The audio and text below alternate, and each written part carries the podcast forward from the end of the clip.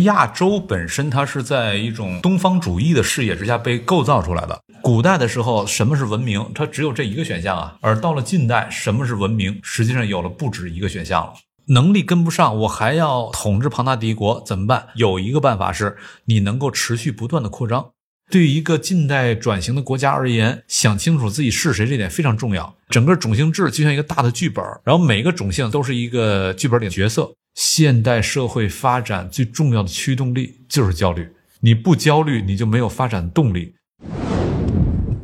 大家好，欢迎收听由大观天下志制作播出的播客《东腔西调》，我是何必。今天这一期仍然是我们的列国志系列。那今天这期列国志是我们亚洲篇的总结，我们终于要冲出亚洲，走向世界。首先还是请到我们的老朋友外交学院的施展教授。大家好，我是施展。今天我们作为亚洲篇的结尾，冲出亚洲走向世界，实际上是对之前咱们聊过的亚洲整个地区做一次总结。之前咱们深度聊过的几个地方呢，咱们是从东亚开始的，东亚到东南亚，对，然后再到西亚。其实亚洲还有几个非常重要的部分，包括另一个亚洲文明中心，就是南亚，以及作为亚洲整个广大区域的一个重要的走廊地带，就是中亚地区，整个欧亚大陆的地理中心。今天咱们大概分成两个部分，一个部分呢是我们回顾一下咱们聊过的三个很重要的亚洲区域。那同时呢，我们查缺补漏，把亚洲咱们没有涉及过的，其实您也没去过，但是我相信您因为在写这个枢纽的时候，对于中国历史有着非常重要影响的南亚和中亚地区也做过非常深入的考察。因为非洲的话，还可以把北亚再含上。对。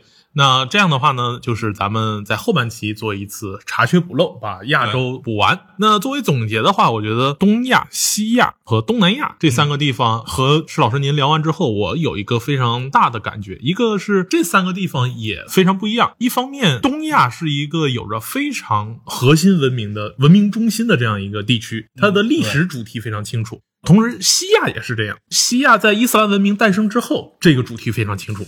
此前也有着不同的主题，这里面你可能得还加上一个是主题，一个是主体。就是东亚一直一方面有刚你说的这种文明中心历史主题，同时也是这个中心它一直有一个强大的文明的载体。西亚也是比较多的，但是南亚这边似乎差点事儿，是吧？对，而东南亚这个地方，它和咱们后半程要聊的中亚其实很相似。中亚如果说是陆上的十字路口的话，嗯，那么东南亚就是在传统时期这个海上交通的一个十字路口。十字路口。所以我们会看到，哎，在东南亚，儒家文明、印度文明、伊斯兰文明三个重要的文明混合在一起，非常丰富多元。这三个地方，您在写作枢纽的时候，就从中国的角度来说，您觉得作为一个总结的话，东亚、东南亚和西亚，对于我们去回顾中国历史。讨论说，您的一个核心问题就是我们如何认识自己，有着一个什么样的意义呢？东亚、东南亚以及西亚这几个地方，当然实际上还包括刚才你说到的南亚呀、中亚呀，每个地方都不一样。首先，亚洲本身它是在一种东方主义的视野之下被构造出来的。对西方人而言，反正这都跟我不一样，于是就笼统的用一个东方主义把他们笼统的放在一个 title 下面——亚洲。但实际上，这个亚洲内部非常之复杂，它高度的不一样。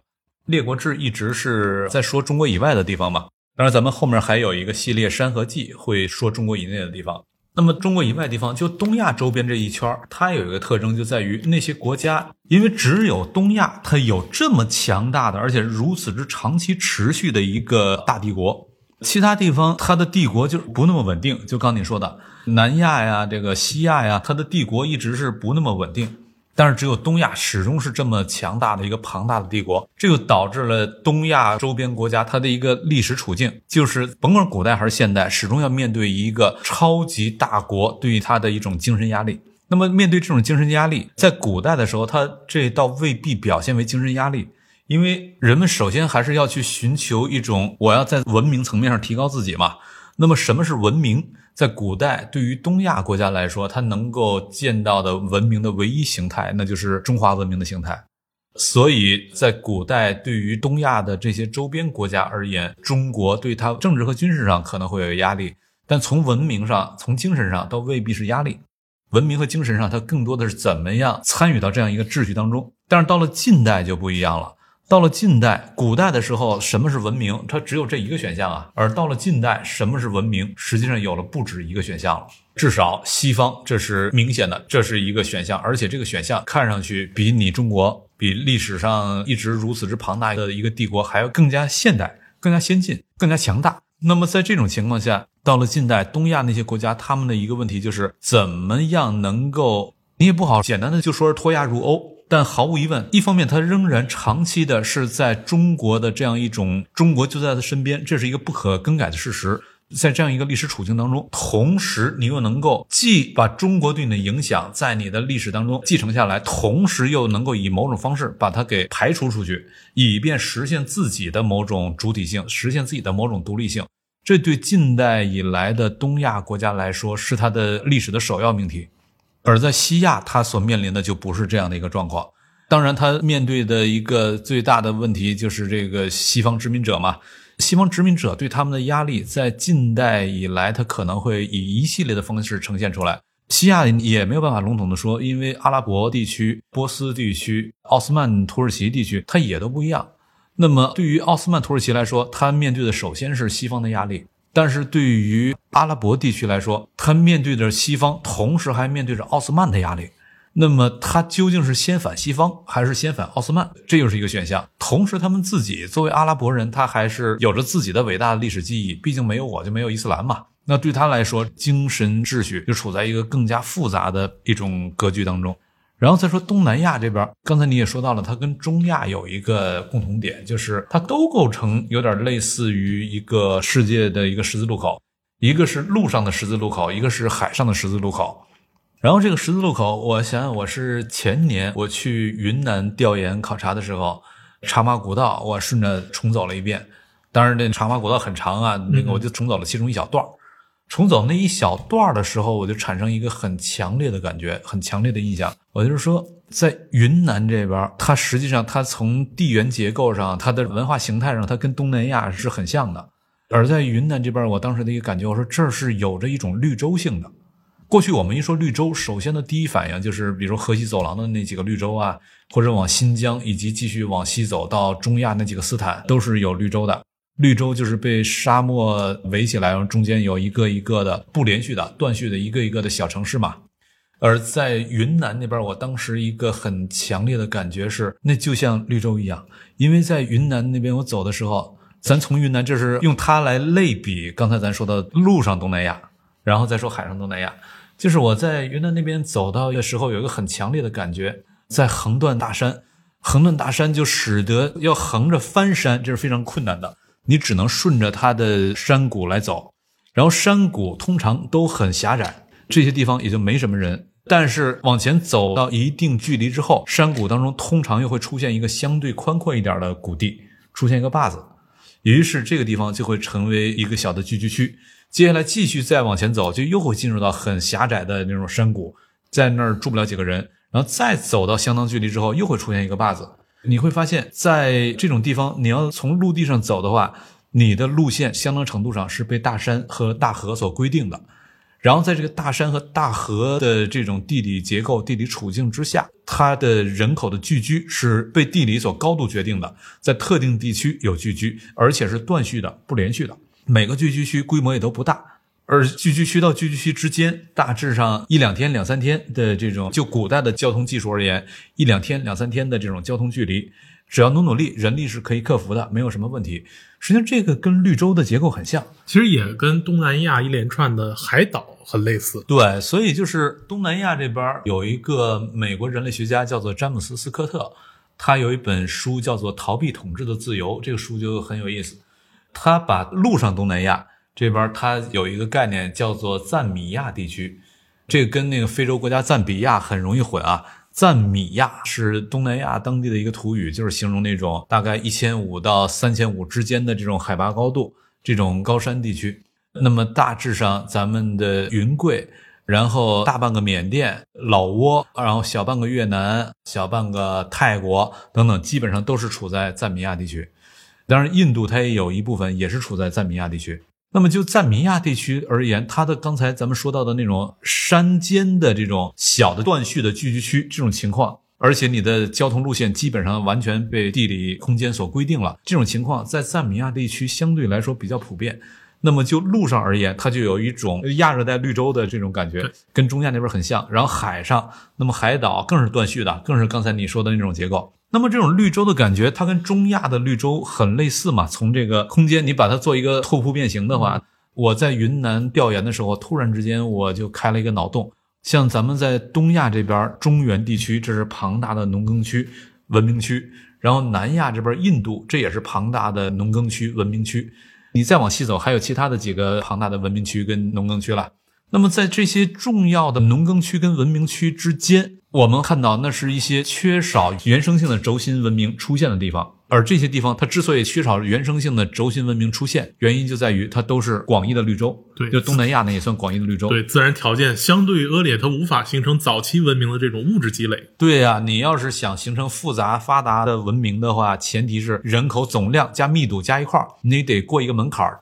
之后，才能够形成足够多的生产积累。你能养得起吃闲饭的人，你能够有足够多的人有闲心去仰望星空。然后它才能够发展出这种复杂文化嘛，以及你这个人口的密度足够大，那么这个社会一定会演化的非常复杂。社会复杂之后，此时你需要处理的问题也就多，那么你的复杂的文明也会出现。所以，广义绿洲地区就是既包括中亚又包括东南亚。这种广义绿洲地区，它是没有原生性的轴心文明出现的。但是它有一个什么特征呢？两边那轴心文明区，它都是庞大的农耕文明区，它自给自足基本没有问题。而在这种广义绿洲区，它是很小，因为小，所以它轴心文明出现不了。又是因为它很小，它规模太小，它自给自足实际上是有困难的。所以恰恰这种地区有着天然的一种向外沟通和交换的需要。对。就是两边那种大的农耕区、轴心文明区，它自给自足没问题，它很容易内向性的发展，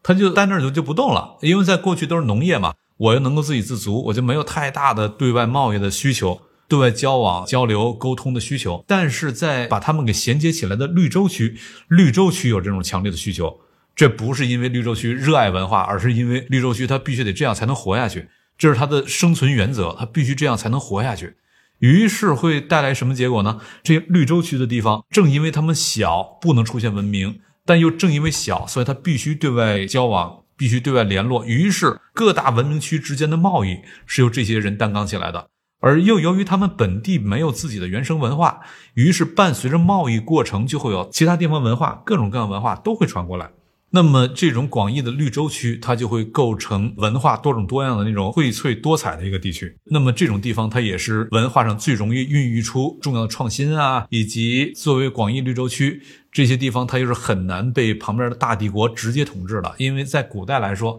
大帝国直接统治它成本非常之高，交通太不便利了嘛。那么，不被大帝国直接统治，相应的它的文化该怎么发展？在绿洲区就不大容易受到政治的压制，于是，在绿洲区，它的文化也就尽管文化不是说它自个儿原生的，是从别地儿传过来的，但传过来的足够多，那么各种各样相互交融、相互共生演化的可能性就多，以及没有强大的政治压力，于是，在这种地方，就是文化的可能性也能够更多的释放出来。所以在这种情况下，这种绿洲区，甭管是东南亚还是中亚。在过去，我们的历史叙述里面，通常都是处在一个边缘地带的。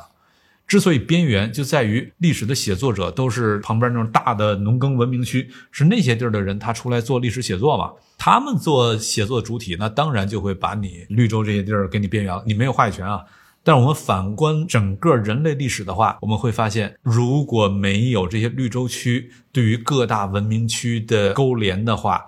这还不是说作为一个他们像食道一样的，就是东西从它这儿过，它这儿主动的功能都起不了。食道实际上起到的功能很少嘛，主要就是作为通道作用。绿洲区远不仅仅是作为通道作用，某种意义上它是作为文化交往融合非常重要的一个发动机，因为这是它的生存原则。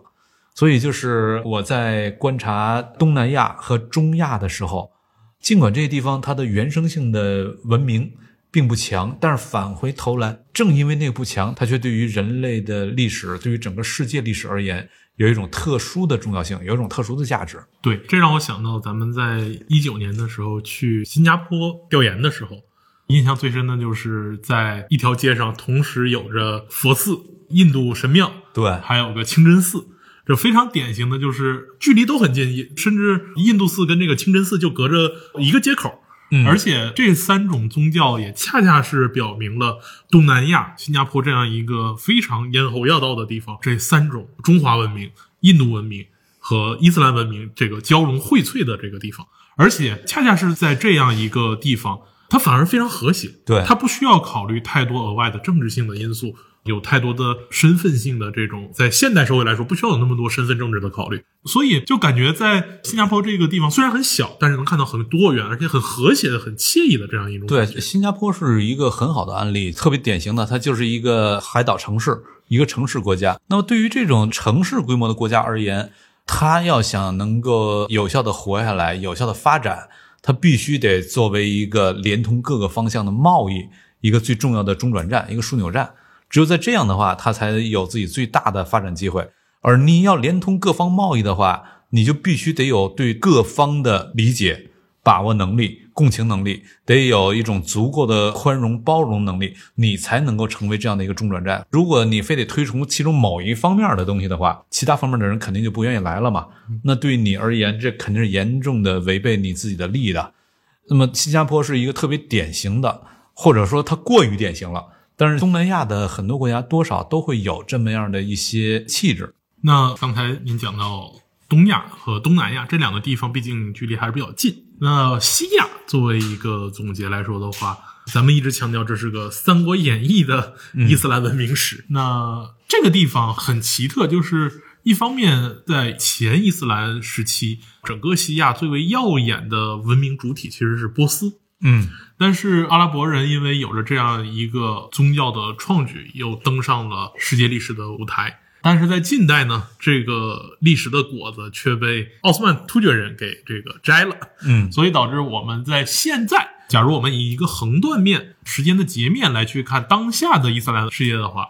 那主体是三个很重要的这个族群力量。嗯但是在历史上的话，您感觉这三个族群的一个互动过程是一个什么样子？可以说，在西亚并没有像东亚这样形成一个强有力的一个长时期的主体性的这种族群政权去施加这么大的影响。西亚它的这种长时期主体性政权，如果你要说没有的话，这也不够准确，它也有过，但是它这种有这概念跟中国这边又不大一样。就比如像奥斯曼土耳其，它是一二几几年，当然一二几几年后期了，到那会儿开始最初建国的，然后一直统治到一战结束，那这历史相当之长了。中国你要非得说有的话，那周朝八百年，对，只有周朝有这种长度，其他朝代就少有有这种长度的。但是它的统治，它在很多地区的统治又是一种很松散的统治，非常间接。对，非常间接。但是这话题咱先放一边吧。刚才你说到了，在伊斯兰世界三大重要的族群，阿拉伯人没有阿拉伯人就没有伊斯兰教嘛。然后波斯人在文化意义上大概是最重要的一些贡献是由波斯人做出的。然后突厥人，他作为一群武士，把伊斯兰教进行了一个更广泛的、更强大的一种传播。那么在这里面，他们对伊斯兰教的历史贡献，咱还可以从另一个角度来总结、综合一下。在公元六百六十一年到公元七百五十年，阿拉伯人建立了阿拉伯帝国。阿拉伯帝国分前后两段啊，第一段叫做倭马亚王朝，就是刚才说的六百六十一年到七百五十年。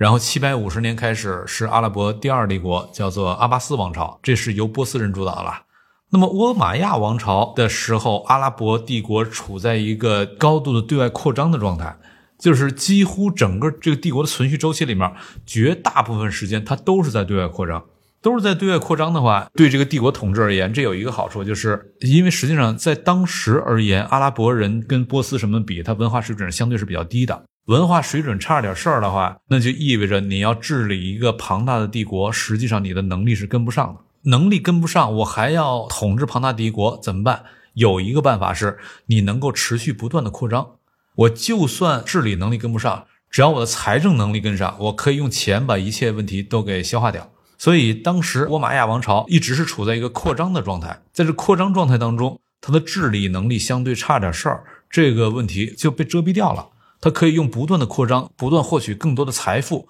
然后用这财富来把内部的问题把它给消化掉、赎买掉，用这个来解决问题。但是到了公元七百三十多年的时候，当时的阿拉伯帝国倭马亚王朝在西边扩张到了它的最极限，到了西班牙，把西班牙给拿下了。到了极限之后，到了这极限，实际上也就是到了它的地理极限，因为西班牙那边，我坐火车从巴黎去马德里，西班牙跟法国的边界是由比利牛斯山所隔开的嘛。那么比利牛斯山以北，在法国那边，感觉那就是典型的欧洲气候，尤其是公元七百三十几年，在那儿还打过一仗，叫做普瓦提耶之战。阿拉伯帝国的军队跟当时法国的军队打了一仗，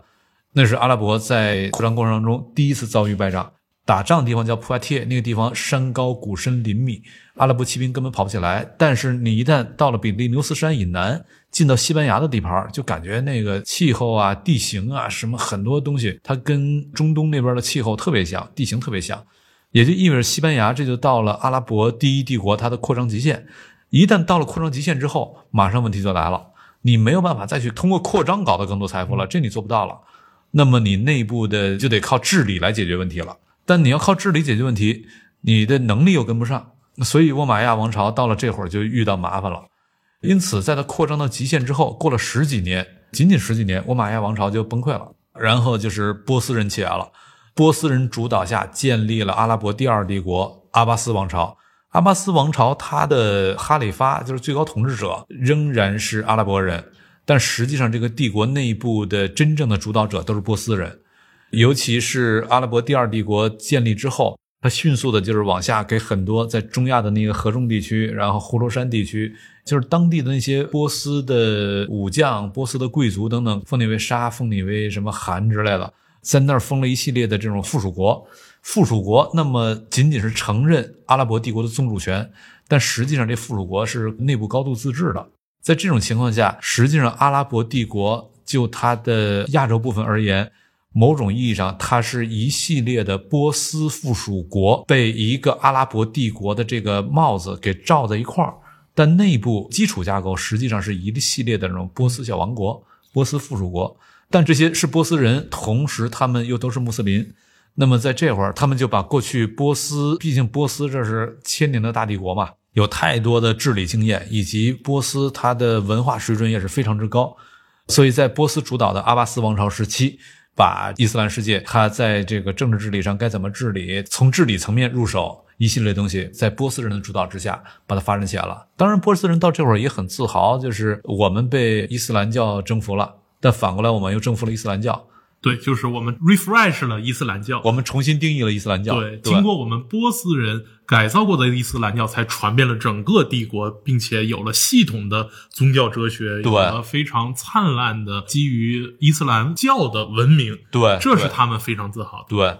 然后波斯人主导的这个阿巴斯王朝，那么有比较复杂的官僚系统啊，等等这些。但是官僚系统比较强的话，它就会出现一个问题，就是给定足够长的时间。腐化、腐败是你是难以克服的。一旦官僚系统开始腐败，它接下来就会开始政治就会出现一种衰朽状态。所以，第二帝国阿巴斯王朝，它统治了一百多年之后，政治上逐渐就开始进入到衰败状态。那么，这是一个问题，就是这个帝国的政治开始进入衰败状态。另一个问题是，阿巴斯王朝哈里发是阿拉伯人，但是这个哈里发他手里没什么权利，他总是被波斯人给各种架空。于是他就想要找到别的力量来帮助自己制衡波斯人，而能找到力量是谁呢？很简单，中亚过来的突厥人，突厥都是武士出身，那些武士天天在骑马打仗的情况下，他实际上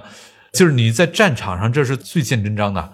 但你的那种腐败啊，你什么那些太严重的话，马上脑袋就没了。就是在战场上的这些突厥武士，他们保留了一种勇武，同时又淳朴的一种气质。而这种勇武和淳朴的气质，对于波斯人在阿拉巴斯王朝当中所灌注的那些官僚的气质，对他是一个很大的冲击，很强的对冲。结果，阿巴斯王朝的哈里发就用这些突厥人来抗衡波斯人。在抗衡的过程当中，这个蒙古人来了，蒙古人来了，把一切全都给扫平了。包括把波斯人的那些小王国什么也基本都给扫平了，然后这个忽必烈的弟弟谢列乌，他就把波斯这边的变成蒙古帝国的一部分了。那么波斯这边他自个儿玩的这个事儿基本就没了嘛，至少在当时就没了嘛。那么突厥人逐渐在旁边崛起，最后用突厥人的那种军事能力帮助伊斯兰教重新在这个世界上获得他的一席之地。一直到一六八三年，奥斯曼土耳其人还曾经围攻过维也纳，最后一次围攻维也纳，一直到一六八三年，欧洲都已经进入到热兵器时代了。国王都已经掉完脑袋了，四十多年了。对，虽然那兵器不算太热吧，但也已经进入热兵器时代了。可是在这会儿，奥斯曼突厥人仍然是有他强大的力量，因为奥斯曼突厥他是用伊斯兰教作为自己的重要的精神资源之一嘛，精神资源、动员资源。那么他对欧洲仍然是有着较强大的一个压迫力。就是一直到了十七世纪末期，仍然还是这个样子。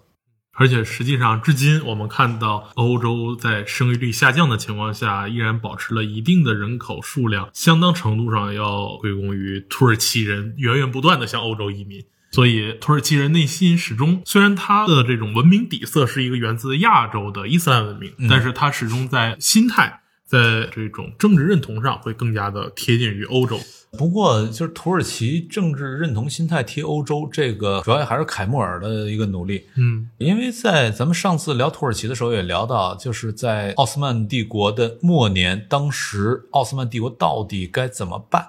到底该往哪儿去，国家目标该怎么设定？当时有过若干个争论，有一派是这种伊斯兰主义，那就是说全世界穆斯林联合起来。哈里发在我们这儿嘛，所以就是他们觉得把全世界穆斯林给号召起来，未来奥斯曼土耳其我们的国家目标应该往这方面定。然后另外一派就是这个全世界的突厥人联合起来，突厥人大突厥主义。还有第三一派就是奥斯曼主义，就是说奥斯曼帝国内部现在统治的是啥，那就是啥。就这片是我们应该给自己定位的一个最现实的。对，但是奥斯曼主义也仍然守不住，因为你的军事实力没到那儿。结果到最后，真正历史上留下的是凯末尔主义。凯末尔就是说，你如果非得追求什么伊斯兰啊、突厥啊，或者说奥斯曼啊等等等等这些，只会让你变得越来越弱。要想能够重新站起来，能够自强，你必须得某种意义上土耳其版的脱亚入欧，你得跟西方学，把自己现代起来、科学化起来、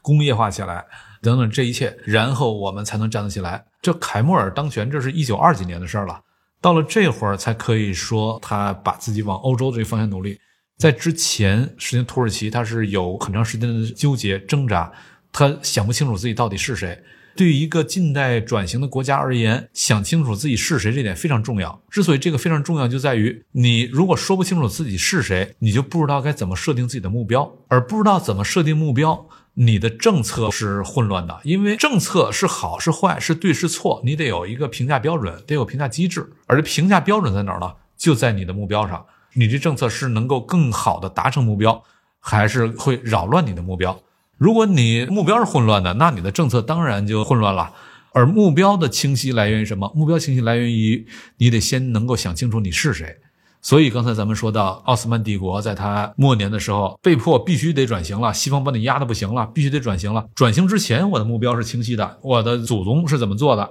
我今天还怎么做。但是到转型的时候，就有一个问题：转型我到底往哪儿转？得有个说法。没有说法的话，那我这目标就界定不出来，从而我的政策就不知道该怎么设计。而有说法，什么说法？那就刚才咱说的。多种说法的竞争，而最后到底哪个说法能够在历史当中留下来，最后在历史当中能够获胜，这取决于啊一系列其他的问题，而且往往就是最后获胜的这个，它跟另外那几个说法，因为每个说法一旦能提出来有影响力的话，一定有它的理由嘛，所以最后获胜的说法，它跟另外几个说法之间彼此也会有某种的融合、融合和沟通。那其实，在我自己的这个研究中，也有一个感觉是说，最后哪一个说法、哪一个叙事能够留下来，很大程度上，在我看来，并不一定取决于这个叙事本身有多么的精彩。当然，它一定要自洽，一定要清晰。对，但是哪一种清晰自洽的说法会留下来，很大程度上也要取决于这样一个说法和它现实的。经济运作之间是否足够的契合？其实土耳其，我们讲它现代的转型，一方面它给了自己一个非常清晰的身份认知，另一方面它也非常的清晰，就是正因为它坚定的选择了世俗化，去脱奥入欧，脱离奥斯曼，嗯，加入到欧洲。从此也搭上了它整个经济现代化的历程。嗯，这个国家就不再需要通过武力的扩张来去实现呃一个国家一个政权的财富积累，它就通过现代的这样一个生产一个现代经济的发展去完成了一个国家的这种建构。其实反观东亚的另一个反例就是日本，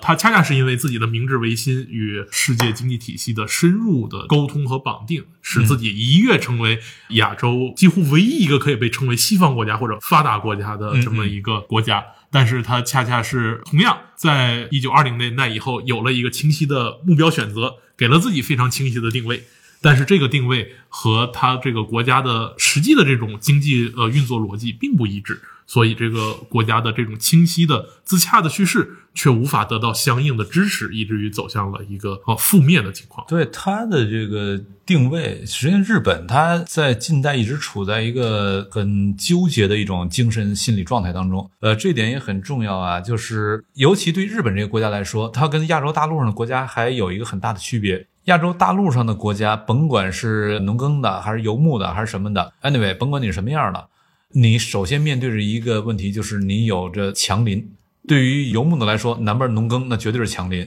而对于农耕来说，游牧那也同样是强邻。对于是，你政策该怎么选择，实际上自由度相对是小的。你首先得把这个问题给有效的回应了，然后你才有其他的政策选择空间。任何别的政策都要服从于这个总政策，所以就是它的政策选择空间相对是小的。它的自由度不那么大吧？但是日本不一样，日本岛国嘛，它没有什么陆地上强邻，它跟大陆国家相比，政策选择空间的自由度就要大很多。所以你政策到底怎么选择，它更大程度上取决于这个国家的自我身份、自我意识定位。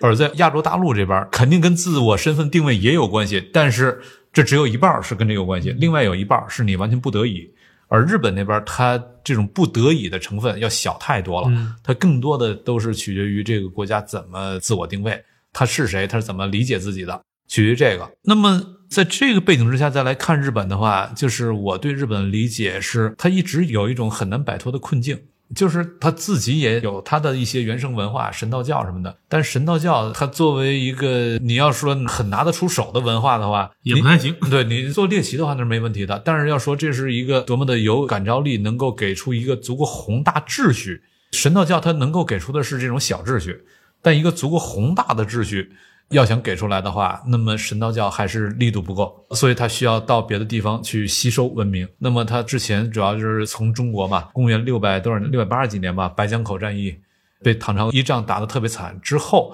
六百六十几年还是六百八十几年啊，圣德太子小野妹子的故事就来了。对对，小野妹子更早，那是隋朝的了。嗯，那这是圣德太子，那么他们就从这个唐朝这边开始吸收各种各样的文化，在这之后，日本基本上就是唐朝的一个副本。作为一个副本存在，那么作为副本存在的话，就意味着它在文化上，它始终要对中国处在一个仰视的地位，始终就有一个天花板，它无法突破唐这样一个文明的天花板啊，因为突破了这天花板，他不知道找谁了。对，他始终处在一个对中国的仰视地位，你老仰视别人这事儿特别不舒服的，你脖子疼啊。可是不仰视，我就得内生性能够找到一个足够强大精神内核，但是他又没有生出来，那么这没有办法，他就不得不仰视。以至于我看那个资料，到了十八世纪的时候，还有日本人说这个只有中原是华夏，我们就是夷狄，然后于是因为自己身为夷狄而悔恨痛哭。就是到十八世纪的时候还有这样，所以他始终是处在被中国的一种精神压制当中。而这种精神压制，任何人你长期的被精神压制，这事儿都很难受的。你是想要摆脱的，但是你却没有资源用于摆脱的，那你就继续难受吧。直到西方人过来了，西方人打过来，给了一个新的可能性。对。西方人打过来，他突然之间发现，哦，呃，你之前的那个中华文明好像也未必那么管用，而且我终于找到一个我能够摆脱中国对我精神压制的办法了，就是我找到了一个新的文明坐标，而且一个新的文明坐标似乎你大清也不得不往那方面转，你要不转的话，你也很难活得下去。嗯，对，而你要往那方面转的话，有可能你没有我转得快，我能够比你学得更好，学得更快。而且现实也的确就是转的是个模范生，对他来说那不叫西方啊，不叫学习西方，而是学习文明。所以西方在当时在他眼中那是文明的代名词，就是我是在学习文明嘛。那你中国就是一个半野蛮国家，那么如果我学习文明，我能够比你走得更好，比你走得更快的话，那当然我就摆脱了你对我精神压制了。但这就会陷入另外一个困境，就是他又会陷入到西方对他精神压制。他越成功的借助于西方。摆脱了中国对他的压制，他就越会陷入到西方对他的压制。那么他又要反对这个，而反这个的时候，凭他自己是反不动的。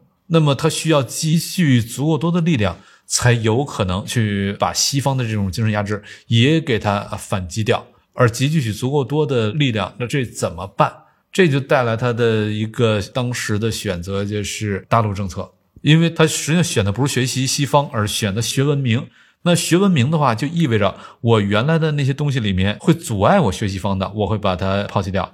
但是有很多东西，它是作为我的生活习惯，某种意义上内化为我的生活习惯存在，谈不到什么阻碍不阻碍，那那些就不会抛弃掉。于是儒家的很多东西作为一种潜意识，仍然在他们的文明内部，所以他需要跟西方来对决。那么我得积蓄足够多的力量，而积蓄足够多的力量，那我只好去征服亚洲大陆。然后征服亚洲大陆这个事儿，又可以跟我潜意识当中的那种中原正统性等等，跟这些事儿又能够共振得起来。于是，在这种情况下，日本它在二十世纪，它很重要的，它要跟西方对决，一个受到最大的一个刺激，受到两个刺激。实际上，一个是日俄战争之后，他把咱们的辽东半岛啊、台湾啊什么都给割走了，割完之后，在法国、德国、俄国的压力之下，三国干涉还辽，对，辽东被迫又还给中国了。但是对日本来说，他觉得这就是奇耻大辱，嗯啊，已已经我都吃下来了，被迫又吐出去，这就是一个奇耻大辱。然后到了一战结束之后，啊，凡尔赛合约，凡尔赛会议上，对西方提出民族自决，然后民族平等，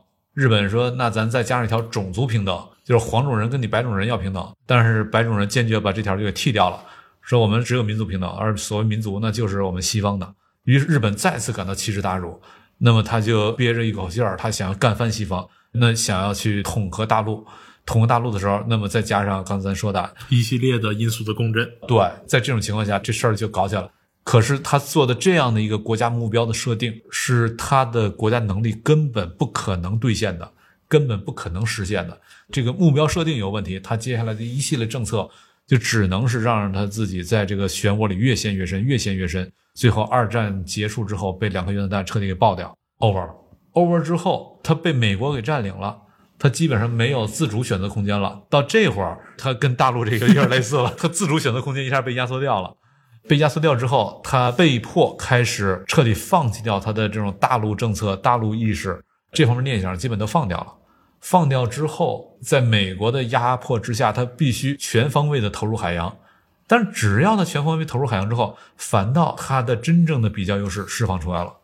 所以，在这之后，日本才真的获得了他的一个迅速的崛起。其实讲到东亚，讲到西亚，我们看到很核心的，我始终对您之前的一个论断感觉念念不忘，就是当我们讨论到国际政治的一系列问题的时候，一个基本的分析就是说，在地缘上，我们的地缘邻居是没法选的，对。但是我们许多地缘上的利益是可以妥协的，对，可以交易的。对。然后在我们历史发展的过程中，呃，我们会有各种各样的叙事，有着各种各样的故事。嗯，这些故事之间呢是极大的冲突的，比如伊斯兰教和这个基督教，嗯。或者是儒家对于呃祖先的信仰和佛教的众生平等有着极大的冲突。啊，当然这得是在这个唐末以前。相对来说比较本真的时候，呃对对这些故事都会有着巨大的冲突，对而且这些冲突是无法调和的。对但是我们信仰这些故事的人可以换着不同的故事来去信。对对这个时候，我们会看到，基本的在讨论历史和国际政治的这个框架里面，我们可以基本区分出两种冲突，而且两种冲突也涉及到了两种我们经常说的所谓的利益。嗯一方面是我们信仰上的，嗯呃，意识上的；另一种是这个我们在地缘上的现实物理上的。嗯那回到其实刚才咱们讲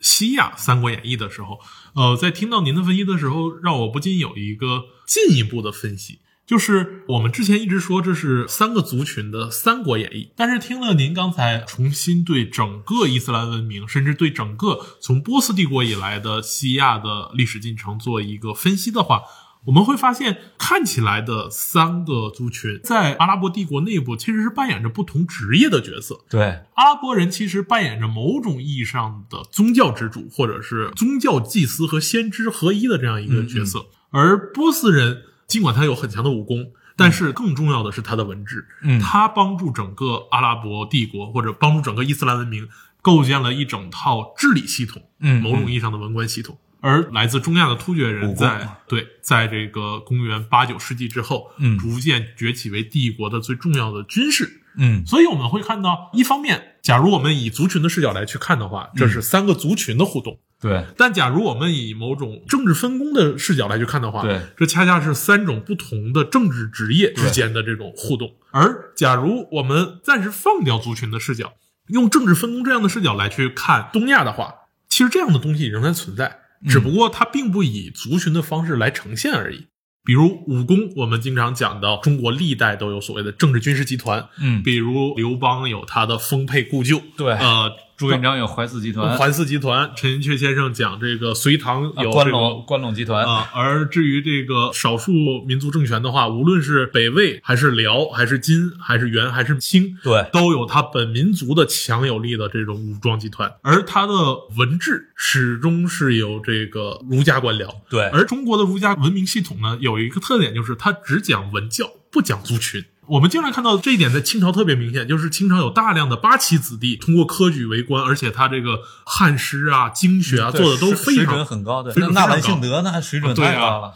对，所以我们会看到，哎，中国的这个文治系统就并不会像其他文明那样如此强的一种族群性，然后再到了我们所谓的这种独特的这种宗教或者祭祀系统里面，其实它的形态又比较特殊，其实是以这种皇权的方式来表达出来。嗯呃，所以我们看到同样的政治分工的分析放到东亚，它也依然会成立，只是它的形态会不太一样。那假如我们同样的形态来去放到我们之前没有讲到的地方，比如南亚作为一个亚洲地区另一个非常重要的文明古中心，是古代印度文明诞生地，同时也是佛教文明的诞生地。嗯嗯那在这样一个纷繁复杂的地方，我们现在讲它这个地区依然有着上百种语言，有着大大小小的这个地区性的自治。嗯呃，其实印度也是一个非常大的联邦制的国家，它的地区的这种力量非常强。假如我们把刚才咱们总结的这种政治分工式的这种分析性视角放到南亚的历史来考察的话，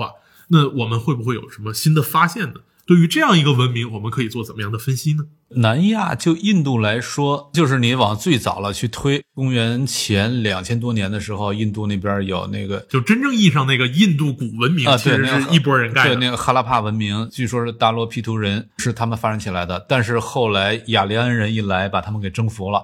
征服完之后，这个大罗毗荼人肤色比较黑嘛，就是这个地位还比较低，就是在种姓里面，因为种姓和肤色显对对有某种正比例关系的，不是严格的对应啊，但是大致的是有一个正比例关系的。这个是有点印度这个太古老的历史了。把这个历史不那么古老的，我们来看一下的话，印度它就有一个特征，就在于印度的历史，它跟中亚这边，尤其是跟伊朗的东北部、阿富汗的西南部那个地方，地理上叫做呼罗珊，跟这个地区的命运息息相关。这里要提醒一句，就是现在我们看印度这个国家似乎和中亚距离隔着比较远，但是我们一定要记住，印度整个南亚次大陆实际上在英国殖民印巴分支以后被分成了三个国家，对，就是现在的巴基斯坦。印度和孟加拉，对而巴基斯坦包括现在印巴争端的这个克什米尔地区，对，这都是和整个阿富汗、伊朗的东北部、整个大呼罗珊地区都是关系非常紧密的。对，所以印度它就是在这个最早的公元前能有一千多年左右，雅利安人入侵，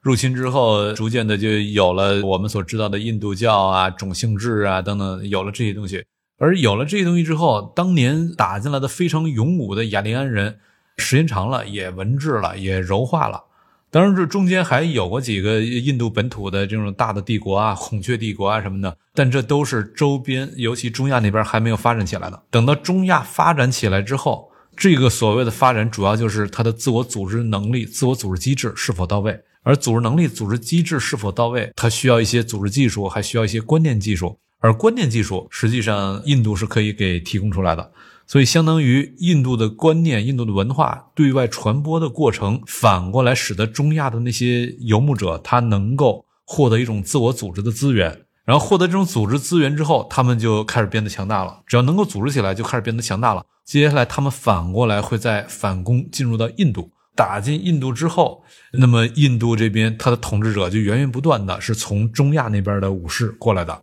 像什么萨西德里苏丹国呀、莫卧儿王朝啊。好几个，他都是从中亚那边通过阿富汗更早的像贵霜帝国，这个直接和对呃大夏人都有着非常密切的关系。然后那些人从中亚那边通过巴基斯坦和阿富汗之间的开伯尔山口，从那儿进入到印度平原之后，基本上一马平川，畅通无阻，直接把印度就给征服了。来自于中亚的那些游牧者，一波又一波的从中亚过来，他们就起到了刚才你说的那种武装集团的作用，武装集团来统治了印度。但是这种武装集团，他们人口太少了，而印度本土那是几亿的人口。几百万人口放到我这儿，这就跟胡椒面一样。所以在这种情况下，他们就像漂浮在这个庞大的印度教人群上面的一些小佐料，他没有办法把这个印度教给干掉。同时，他们又有一个问题，就是他们自个儿又没有办法把自己嵌入在印度教里面，因为他说不清楚他在种姓上他该怎么安排。所以，印度它就很长时期就有一个现象，就是它的统治阶层跟它的这个印度的大众之间，它在宗教上不一样，很长时间都是这样。当然，这也是在伊斯兰教诞生之后了哈。它的统治阶层基本上都是穆斯林，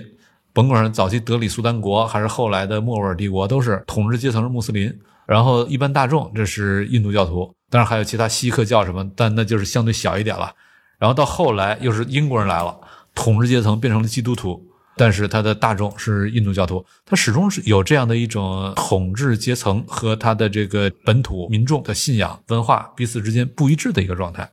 印度长期的是有这样的一个状态，但翻回头来，印度它又是一个大国，人口极其众多。那么在这种情况下，任何一个军事集团过来统治了印度的话，他都有机会把这儿的人口、把这财富转化为他一个巨大的别的能力。尤其是在英国人来了之后，英国人来了之后，印度被他给征服了，这就成了大英帝国王冠上的明珠嘛。嗯，也是英国女王的奶牛。呃，对啊，当时英国能够横行世界，凭他自个儿本土的人口、军队规模根本是不够的，他多一半儿他都依靠的是从印度征的土兵，把印度土兵给训练出来，然后帮助他作为他的人力资源，在全世界到处去打仗。这样一个工作，当然军官得是英国人，但是具体的士兵基本上都是印度土兵给训练出来。同时，印度它在自己的种姓里面还有一些特定的种姓，也构成一些特定的小的人群圈子集团，就是一些商人种姓。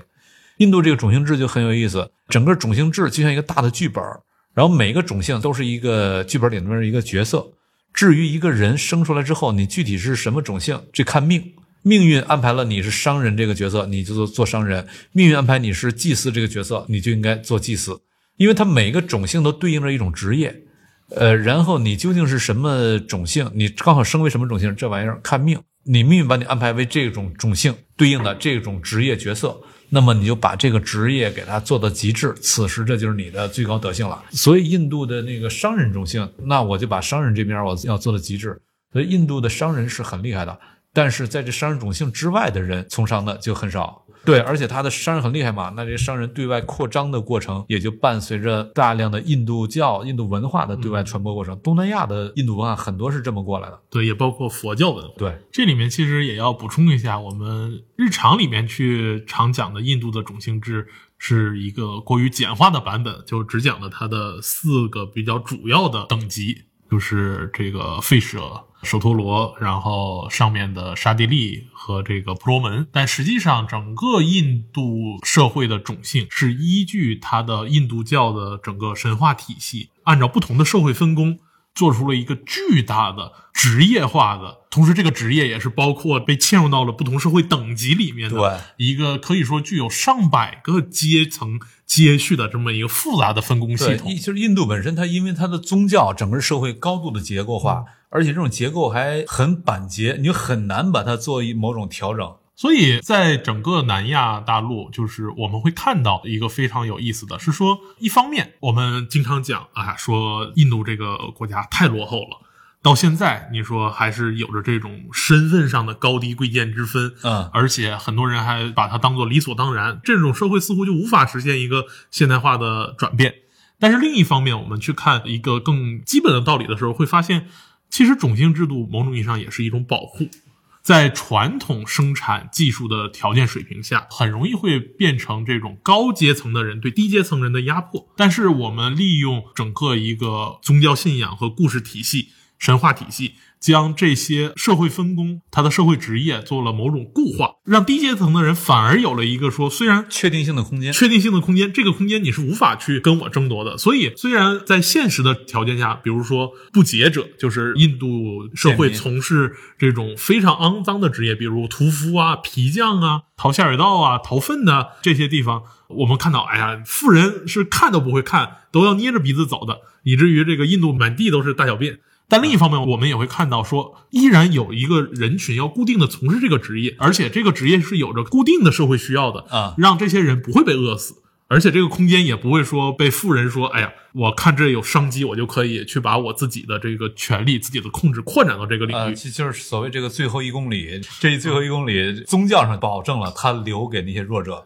对，但 anyway，目前这样一个社会状态，到底是不是能够帮助印度从一个传统国家向现代国家做一个彻底的顺利转型？目前我们看到还有着很多的争议。说实话，这点我不是特别的乐观。当然，你要从中国角度来说，这个不乐观。那你要纯从中国本位而言，对中国未必是坏事嘛。但是咱抛开中国本位，咱就是说从一个一般的学术关注这个角度来说，我不那么乐观。刚才你也谈到了，就是种姓制，它对于弱者它是有某种保护的嘛？这保护可以从另外一个角度也可以看到，就是咱们都知道印度教里面它的禁忌特别多，这也不能干，那也不能干，这也不能吃，那也不能吃，禁忌特别多。但是要知道，这些禁忌是你的种姓越高，这些禁忌对你的要求越严格。你种姓越低，这要求越垮，对，松松垮垮无所谓。所以，我们看到印度在现代英语里有一个主义叫做 “veg”，素食主义，只吃 vegetable。但是，能够践行这种主义的人，反而是非常越高级的人才对，而吃那些荤性的、吃肉的，反而是那些不洁者。对，就是在印度教里面，你的种姓越高，那么对你的伦理的要求标准要求的也就越高；种姓越低，对你的标准要求也就越低。松松垮垮，实际上没人太在意。那些低种姓人自己未必太在意，高种姓的人也不会太在意。就是他确实基于他的宗教信仰，他就各自形成了不同的、有很强确定性的生存空间，有了他一个明确的生态位。在这种情况之下，因为每个人都有自己的明确的生态位，有自己明确的基于宗教给了保障的确定性的空间，所以印度人实际上他的幸福指数是很高的。就是幸福指数，你到底幸福不幸福，这外人说是没有用的，呃，得他自个儿感受。而他自个儿感受来自于什么呢？来自于他内心的期待与他现实所获得，来自于这个之间是否匹配。如果匹配度差距比较大的话，哪怕你特别有钱，我有一个亿。但我的期望值我是能够挣到一百亿，那你也会特别不幸福。但是如果你的期望值特别低的话，我期望值是十块钱，但我居然有一百块钱，那我会特别幸福。那么，他不同的种姓的人，他的期望值在印度教里面是非常之不一样的。他低种姓的人就认命还是叫什么，反正就是他无所谓。然后高种姓的人，他地位很高，他的条件不错，但他对自己会有另外的一个要求，跟低种姓的人也不一样。甭管怎么着吧，最后的结果是印度人相对来说更容易安于现状。我问过一些朋友，就是在硅谷的朋友，跟我讲说，对中国人来说，他总有想要往上熬、想要往上奋斗，总有那么一个劲头，就是会给自己一个规划：到我多少岁的时候，我要升到什么级别，然后到多少岁的时候，我要挣到多少钱，会有这么一个规划。但是印度人似乎无所谓。就是我干一个活儿，我就可以一直干下去，很随和的心态，很平和的就那么干下去。于是就是这种情况下，可以说印度人幸福指数很高，他也就内心不怎么焦虑。但问题是，现代社会发展最重要的驱动力就是焦虑。你不焦虑，你就没有发展动力。没发展动力，就算你劳动力便宜，实际上你的发展也会受到很大瓶颈的。对，说白了就是。既然我一天赚十块钱就很安逸，这一天突然给我赚了一百块钱，我觉得这就生活很幸福了，我就没必要说我一天在想着怎么去赚两百块钱，甚至一天的一百块钱都有可能我会嫌多。那我为了赚一百块钱，我一天居然得工作六个小时，我是不是只工三个小时我就可以赚三十块钱了？反正我只需要十块钱够了吧？那么在这种情况下，他就会拒绝去多赚那七十块钱。但是这在中国就很难想象。对。在硅谷也有个有意思的现象，就是恰恰各大互联网公司的高管反而印度人很多。呃，虽然中国人有很强的这种奋斗欲，但是真正坐稳到非常高的这个水平的印度裔很多。对，但是我专门查过那些著名大公司印度裔高管，他们的种姓出身，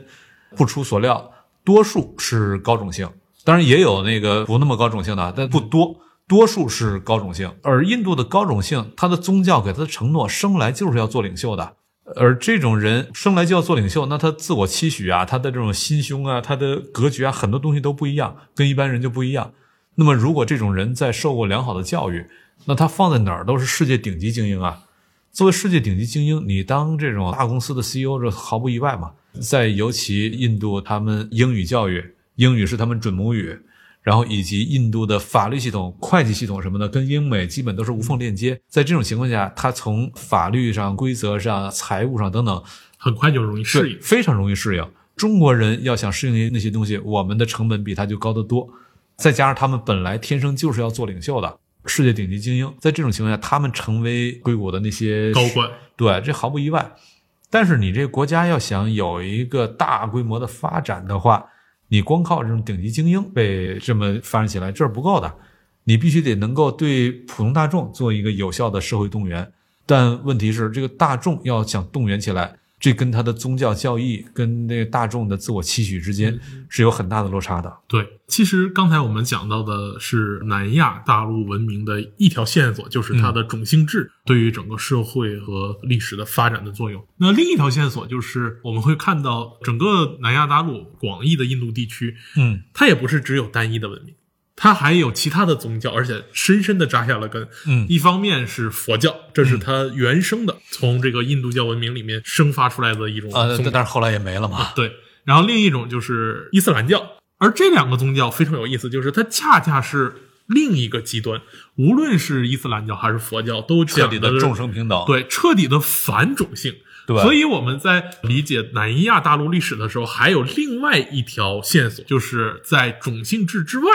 一个去等级化的反种性的一种努力。努力和种姓之间的这样一个文明线索之间的不断的纠葛，以至于现在我们会看到，至少对于伊斯兰教来说，它已经在南亚大陆扎下了根，有巴基斯坦和孟加拉这两个伊斯兰国家，呃，实际上印度自己本身它的也有大量的穆斯林人口。它的穆斯林人口也占了百分之十几呢。对这个总体数量加起来，那相当可观，也是几亿人，印度自己是一亿多，然后跟巴基斯坦和孟加拉加一块儿，那就是三四亿了。三四亿，这又是一个庞大的穆斯林群体。对，所以我们会看到南亚大陆的确由一条印度教和它的等级制、它的种姓制度生发出来的线索，会产生如此就是内外两条不同的纠葛，嗯而这个纠葛恰恰推动了整个南亚大陆的历史的发展，同时也为南亚给世界文明的这样一个位置提供了一个很重要的基础。那讲到南亚，刚才您说在推动南亚的发展过程中，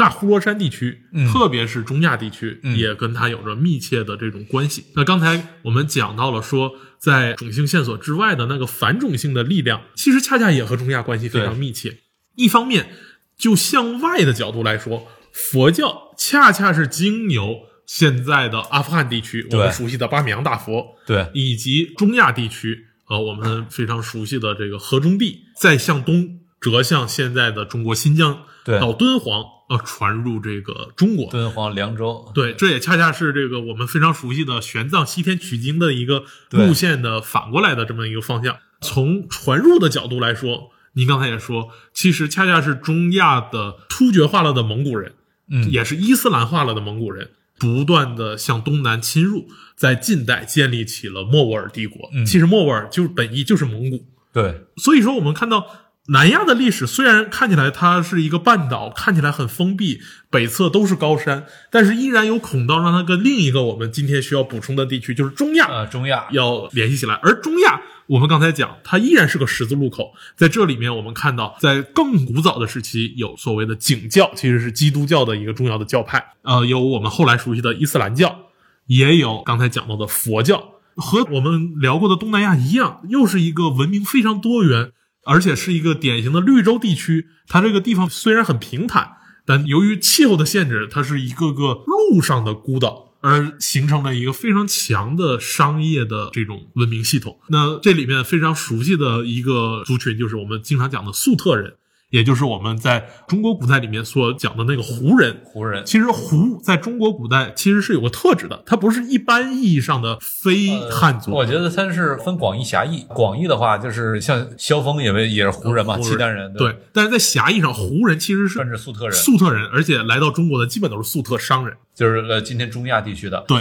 中亚这个地方，它在文化上、在宗教上、在政治上，甚至在军事上，对整个欧亚大陆的历史都起着相当大的作用。在文化上，各个方向来回的传播，促成文化的传播交融；然后在军事上、政治上，曾经半个欧亚大陆被它搅得天翻地覆。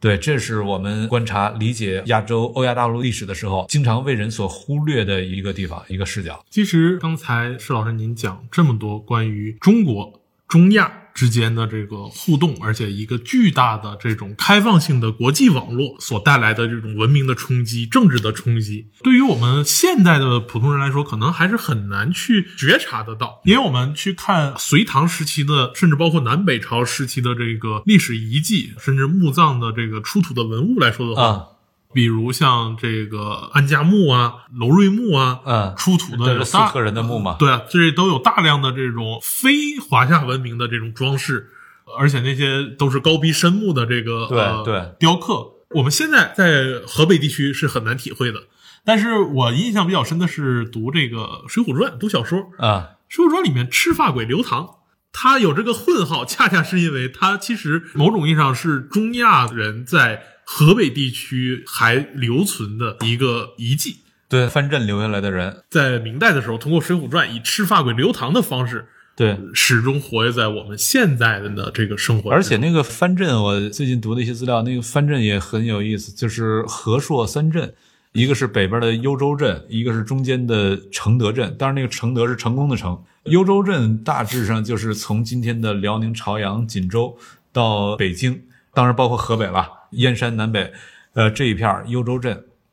然后承德镇大概就是今天北京南边的保定、霸州、雄安呃等等这些地儿，大致上是在承德镇。然后第三一个魏博镇，魏博镇差不多就是今天邢台啊、沧州啊、黄化呀、等等这些地儿，基本上这个河朔三镇就整个河北就都独立出去了。后来那个石敬瑭他割让的幽云十六州，割让的就是这个幽州镇的这部分，对，州镇再加上一点云州，云州就是今天山西大同。我最近读到的一些研究很有意思的，就是提到在历史的当时，实际上就是中原人对幽州人没什么认同，不拿他当一个正经的中原人看。那反过来，幽州人他也就你不认我，我凭啥认你？所以当时石敬瑭把这个幽云十六州给割出去之后，幽州人也没有什么这个不满反抗，因为换谁给我当头不是头呢？所以他就是很自然的也就接受了。Anyway，历史非常复杂，而这些复杂性有很多是我们之前所没有注意到的人群把它给鼓动起来的，比如来自中亚的粟特人。对，所以今天我们讲，无论是西亚地区，我们讲到《三国演义》。伊斯兰文明的《三国演义》，还是讲南亚，其实是中亚的不断有这种武装力量向南的征服。那其实到了我们熟悉的中国历史，我们看到的这种波谲云诡的王朝更迭、政治动荡，其实放眼全球，它依然有一个全球史的，依然有一个基于整个欧亚大陆的族群互动的一个更宽广的因素。对，这也恰恰是我们今天重新去理解中国的时候，应该将我们的视角。将我们的理解的这种因素去放宽，从而去达成一个对自我的重新认知的一个过程。因为在今天，我们会发现世界上的文明族群的互动要远远比古代的时候那种生产水平相对更低的时候，有着更为密切、有着更为复杂的这种交融和互动。嗯，所以这也是为什么我们东腔西调想请施展老师给我们专门开《列国志》这样一个系列。通过施老师的自身的旅行足迹，带着我们去一起来去看世界上不同国家、不同文明、不同文化对于我们中国到底意味着什么。最后一个问题就是做一个畅想，嗯，毕竟今天的主题叫做“冲出亚洲，走向世界”，咱们在前面净冲出亚洲了，总结了一圈亚洲。亚洲篇结束之后，您做一个简单的畅想，我们接下来您会带我们去哪里？实际上，呃，接下来可聊的地儿，美洲啊、欧洲啊、非洲啊这些地儿，我也都去过一定的地方。看这个后台的反应，看这个咱们安排是先聊非洲还是先聊欧洲，我都可以。嗯嗯，你要想欧亚大陆完整搞下来，那就先聊欧洲；你要想这个第三世界搞下来，那就先聊非洲。好，无论是欧洲还是非洲，您能不能先简单介绍一下您去过哪些国家？非洲埃塞俄比亚我去过两回，呃，坦桑尼亚去过四五回，刚果金去过两回，然后那个南非、津巴布韦。非洲去过这五个国家，嗯，欧洲那就多了，欧洲去过这十多个吧。好，今天我们整个的亚洲篇的总结就先到这里。非常感谢大家一起追更《列国志》的亚洲篇。你对哪个国家的讲述印象最深刻？欢迎在评论区分享给我们。我们会在喜马拉雅、小宇宙和微信公众号等平台各自送出一本施展老师的签名书。到时候会有我们的工作人员和被抽中的幸运听众直接联系。那今天我们的《列国志亚洲篇》的总结，冲出亚洲，走向世界，就到这里。再次感谢施展老师。